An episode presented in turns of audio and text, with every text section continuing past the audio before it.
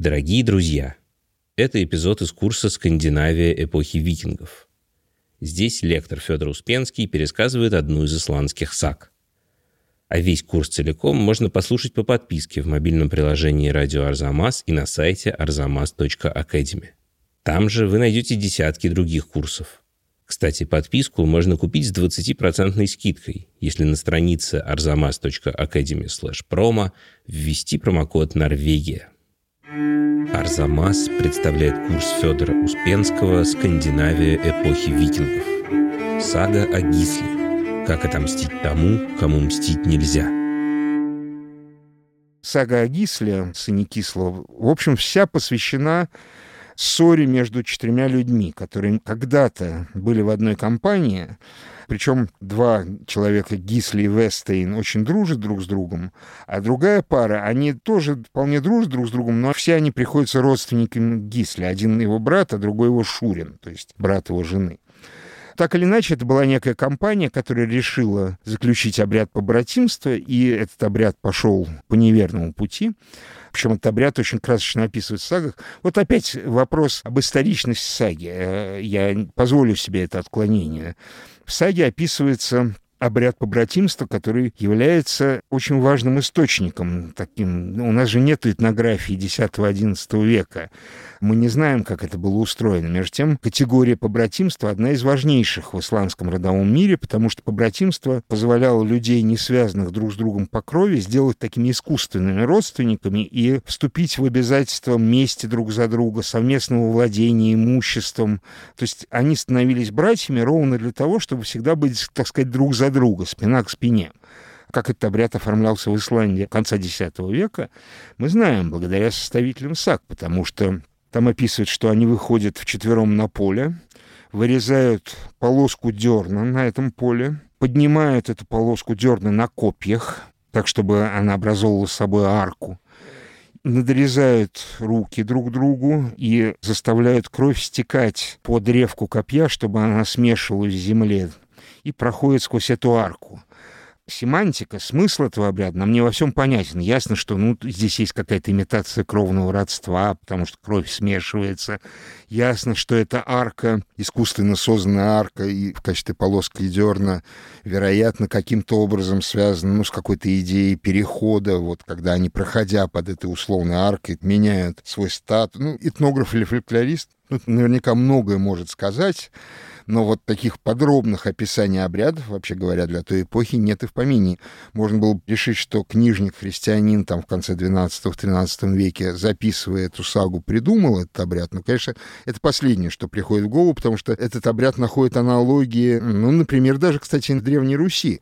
Мы не знаем, как был устроен обряд побратимства в Древней Руси, ну, вернее, так, с какого-то момента знаем, на самом деле. Даже обряд побратимства в Древней Руси мог и заключаться даже в церкви специальным образом и скрепляться крестоцелованием. Тут явно описание другого типа обряда языческого. Мы пока говорим об исландцах, которые еще не христиане. Так вот, на Руси разного рода клятвы и обеты в крестьянской среде приносились с куском дерна на голове. Просто вот об этом как раз есть этнографическое описание. А иногда этот кусок дерна заменялся иконой Богоматери. Но вообще исходно с куском дерна на голове, не случайно с дерном на голове. То есть, видимо, это идея арки, которая ты как бы проходишь под землей, произнося некие клятвы и обеты. Она и вполне есть и у очень близких к скандинавам, восточным славянам. И даже есть специальный юридический термин «одерень», древнерусский термин, который, собственно, и значит произносить клятву с дерном на голове. Он, конечно, связан со словом «дерн». И вот такого рода клятвы они, например, произносили при межевании земель, когда возникали споры, чья земля где, ведь границ толком не было, и тут очень многое строилось просто на устных показаниях. А вот мне дед говорил, что вот эта вот рощица, она моя, а то, что за этой рощицей, уже не моя, а вот... Так что э, вот такого рода описания никакого кого нет сомнения, что в них есть элемент исторической действительности. Так вот, чтобы вернуться к э, Гисле, вернемся к исходным данным. Всякая сага, она как алгебраическая задача. Дано то-то, то-то и то-то. А дальше с этим то-то, то-то и то-то происходят самые причудливые вещи. Вот дано эти четыре приятеля, которые решают заключить обряд побратимства, пройти под дерном, смешать кровь друг с другом. Но вот этот союз распадается на глазах. Они прямо во время обряда решают не завершать этот обряд, потому что вспыхивает ссора между ними. Один говорит другому, с тобой я хочу быть побратим, а с ним не хочу. Начинается некое такое выяснение отношений. И обряд кончается ничем. И замечательным образом вообще в саге это, я бы сказал, такая устойчивая тема. Какие-то языческие обряды, которые идут не по плану, совершаются не так, как они должны быть. Поскольку всегда совершается некая ошибка, либо обряд совершен неправильно, либо цель обряда исчезает по ходу его обряда, как вот в случае с побратимством. Из этого всегда что-то проистекает. Собственно, для рассказчика саги повторюсь, это всегда ступень для того, чтобы запустить некий конфликт. Так вот, обряд побратимства не получился, и в скором времени не сразу, но в скором времени этот самый Вестейн, один из участников этой ситуации, погибает. Причем он погибает не просто так, не от того, что ему камень со скалы свалился, или на него напали во время его путешествия, скажем, куда-нибудь из засады. Нет, его убивают ночью, убивает неизвестно кто, и сага о Гисле имеет в основе своей, в общем-то, детективную фабулу в классическом понимании этого слова. Отличие ее от современных детективов, пожалуй, только в том, что ну, обычно мы узнаем, что убийца дворецкий, а к концу саги о Гисле мы так и не узнаем, кто убийца. У нас слишком много подозреваемых на то, чтобы считать их убийцами.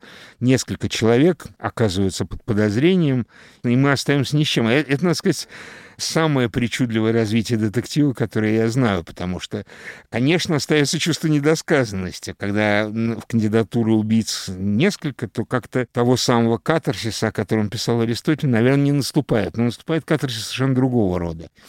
Конечно, сага о Гисле, она абсолютно эстетическое совершенство. Она закончена сама в себе, потому что как раз жизнь Гисли в ней рассказывается целиком и полностью. И вот захлопнув сагу, одно мы можем сказать с уверенностью, это не Гисли был убийцей.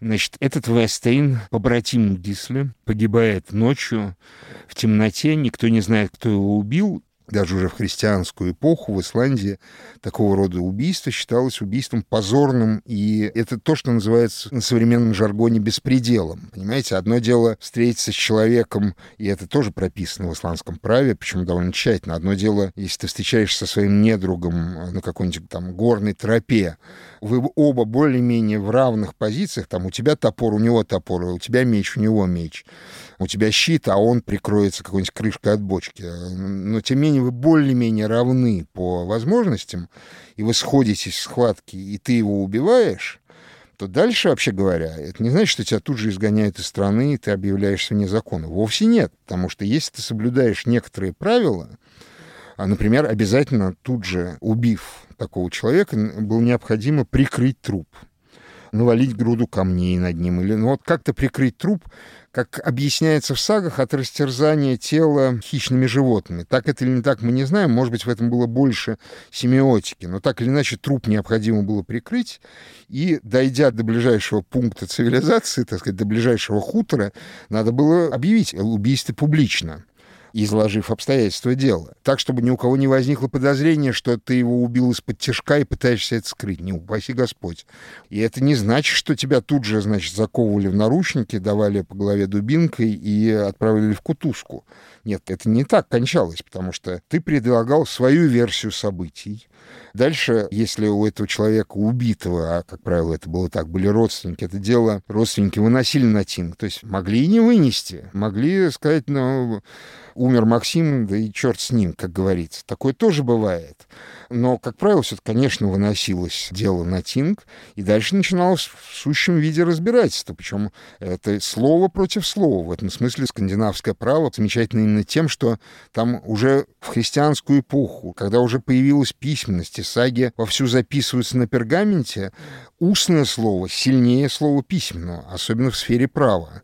И, конечно, записывается судебник, там «Серый гусь». Откуда такое название, никто не знает, по-видимому, из Норвегии. Там тоже был судебник «Серый гусь», который до нас не дошел, но, тем не менее, значит, вот название было перенесено в Исландию. Так или иначе, судебник «Серый гусь» в какой-то момент записывается на пергамент, право кодифицируется и становится уже, так сказать, отлито в граните, а по-прежнему главным оказывается устное слово, а вовсе не то, что записано на пергаменте. И такая ситуация длится довольно долго.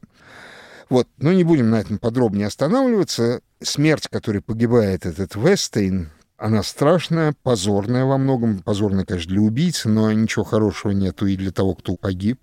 Человека убивают не в поединке, а там, где он, так сказать, не подозревает о том, что его убьют. То есть он беззащитен, не может сопротивляться. Причем э, убивают так, что копье его пригвождает к кровати. В общем, по всем параметрам чудовищный беспредел происходит. И что-то с этим надо делать. А в этой компании из четырех человек Гисли, в общем, в каком смысле главный человек, потому что у него как раз какие-то хорошие отношения со всеми остальными. Те между собой, там, кто в ссоре, кто в претензии друг на друга, а у него он такое вот зонтичное такое существо, то есть он ко всем одинаково хорошо относится. И, в общем, дело в каком-то смысле сводится к нему.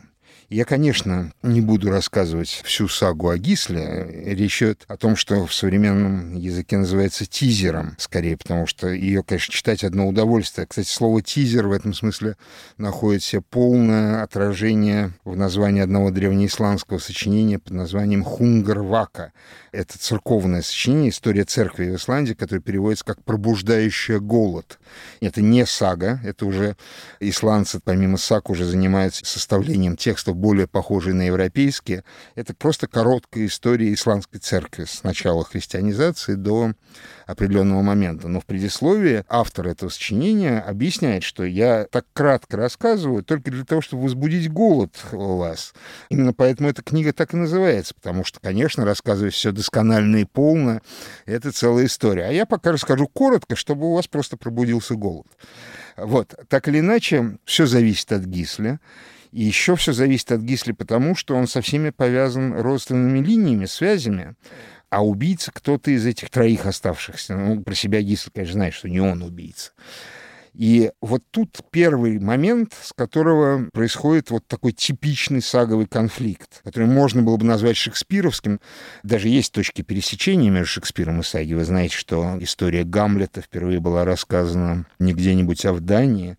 И не случайно это принц датский. Его зовут Амлоди древнескандинавской письменности. Так что между Шекспиром и сагами довольно много общего, но в данном случае я очень метафорически говорю, что шекспировский конфликт начинается именно здесь, потому потому что Кисли знает, что кто-то из близких убил, а вообще говоря, его отношения с этим погибшим Вестейном прежде всего подразумевают месть, точно так же, как всякий брат должен мстить за убийство своего родного брата. Это просто его святая обязанность, в этом смысле ну, сопоставима с тем кодексом чести, который, там, скажем, мы знаем по кавказскому материалу.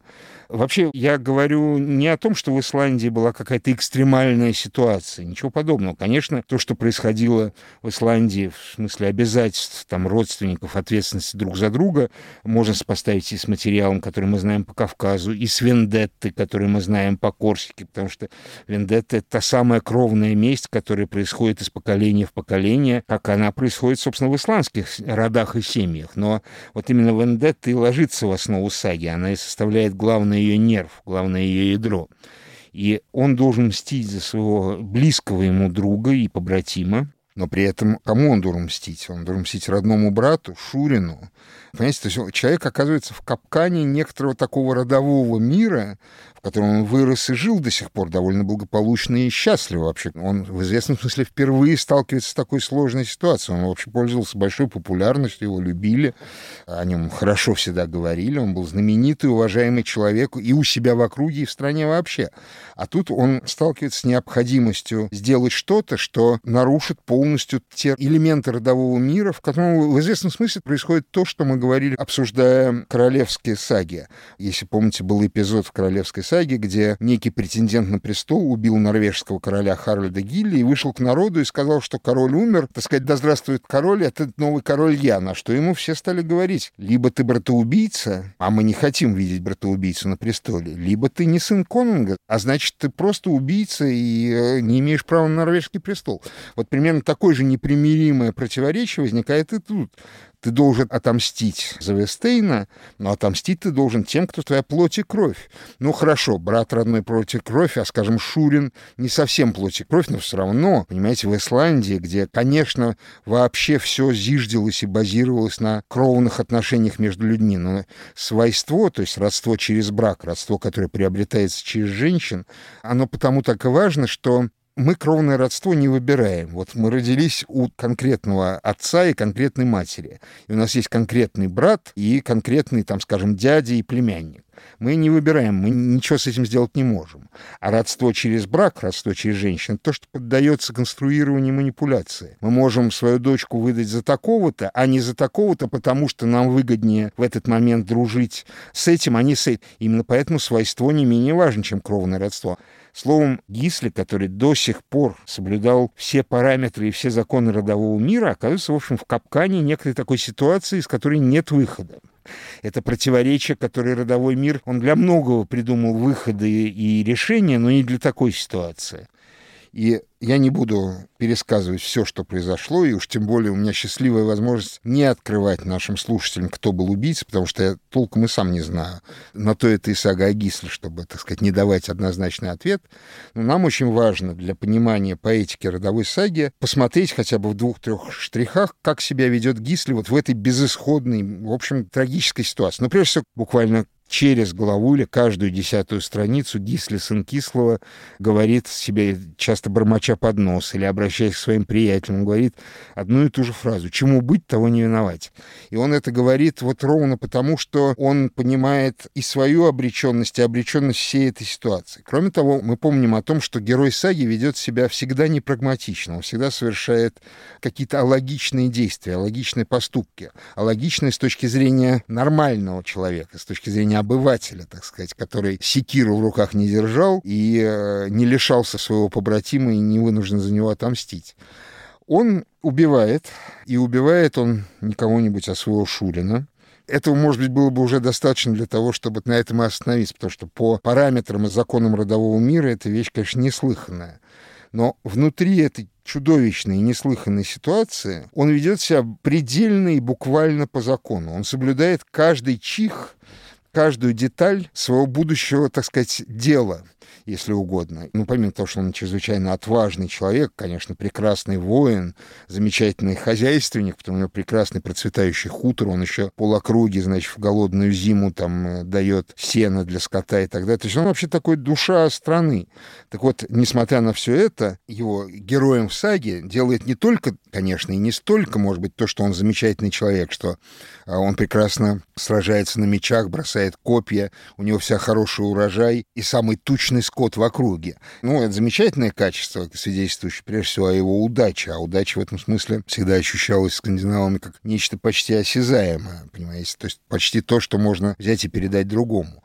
Но героем саги его делают нет. Героем его саги его делают его последовательно порядочное поведение внутри чудовищно непорядочной ситуации.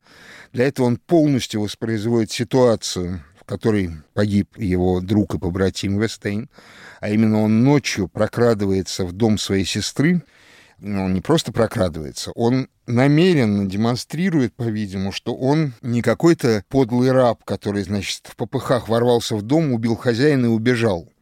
Он делает совершенно другое. Перед тем, как пройти в дом, а исландский дом был устроен таким образом, что жилое помещение часто граничило с хлевом, в котором стоял скот он довольно долго и довольно тщательно зачем-то заплетает хвосты коровам.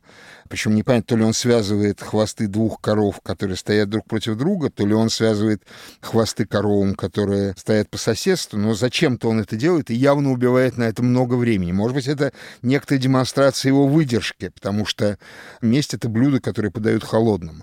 Отомстить сразу, это значит поддаться эмоциям и реакциям и сделать вещь, в общем, неподобающую мужчине. И в этом смысле, может быть, Гисле очень важно продемонстрировать, что это не тайное убийство в попыхах и, так сказать, на горячую руку, а это некоторое продуманное действие, имеющее свой сценарий. И этот сценарий составитель или рассказчик саги нам излагает в замечательных подробностях, потому что вот потратив битые полтора часа посреди ночи, сплетая хвосты коровам, подчеркну, зачем мы не знаем, и мировая наука до сих пор оживленно дискутирует вокруг этого вопроса.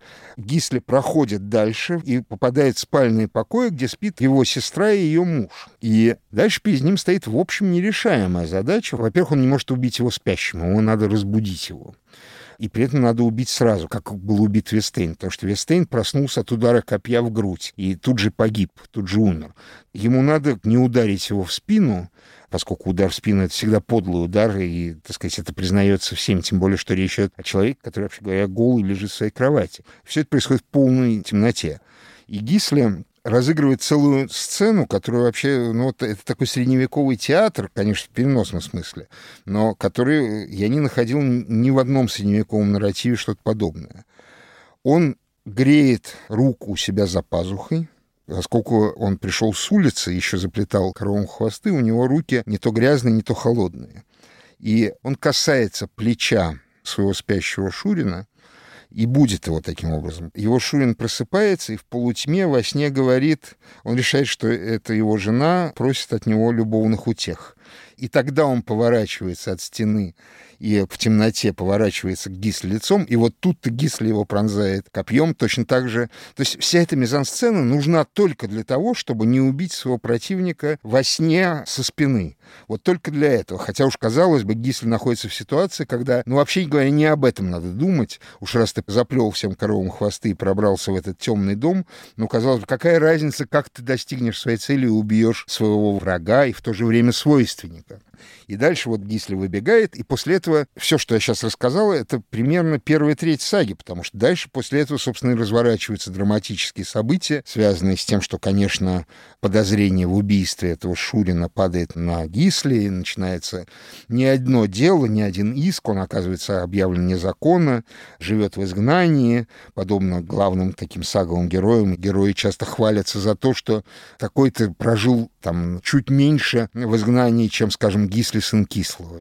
Он прожил действительно огромное количество лет только благодаря тому, что его жена поставляла ему тайком продукты и ну, как-то поддерживала его жизнеобеспечение, потому что жену, конечно, пытались подкупить с тем, чтобы она выдала. Тоже это разыгрывается как целая сцена, потому что она сначала соглашается, она говорит «хорошо». И это все я рассказываю ровно для того, чтобы передать то ощущение саспенса и напряжения, которое готовит своей аудитории всем этим составитель саги или рассказчик саги. Он не может сказать, как было дело лаконично. Ну, конечно, надо подготовить аудиторию к тому, что вот аудитория в этот момент, так сказать, ахает, как на фильме ужас, потому что как же жена Гисли, которая кормит его, которая единственная его связь с внешним миром, и вот благодаря ей он позволяет выжить, она вдруг поддается и соглашается продать своего мужа. Но, значит, она соглашается продать своего мужа вот для чего. Она говорит, я приму эти деньги, и ей насыпают кожаный кошель золотых и серебряных монет, вот плата за предательство, она берет этот кошель и бьет им человека, который предложил ей такое грязное дело, по лицу, так что у него течет кровь. А это уж позор, каких мало. Собственно, она это и говорит, что все будут помнить о том, что тебя ударила женщина. И, конечно, весь этот, значит, план по преследованию Гисли рушится вот тут на глазах. И, конечно, она его на самом деле не предает. И аудитория саги, так сказать, как на американских горках выдыхает в этот момент, ровно потому что, ну вот, все происходит, с одной стороны, страшно трагично, с другой стороны, так, как должно происходить между двумя замечательными людьми, каковыми были действительно и Гисли, и его жена.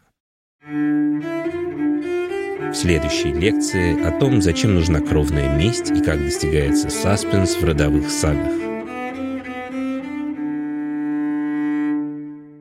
Напоминаем вам, что курс целиком можно послушать по подписке в приложении «Радио Арзамас» и на сайте arzamas.academy и что если ввести промокод «Норвегия» на странице arzamas.academy/promo, вы сможете подписаться на него с 20% скидкой.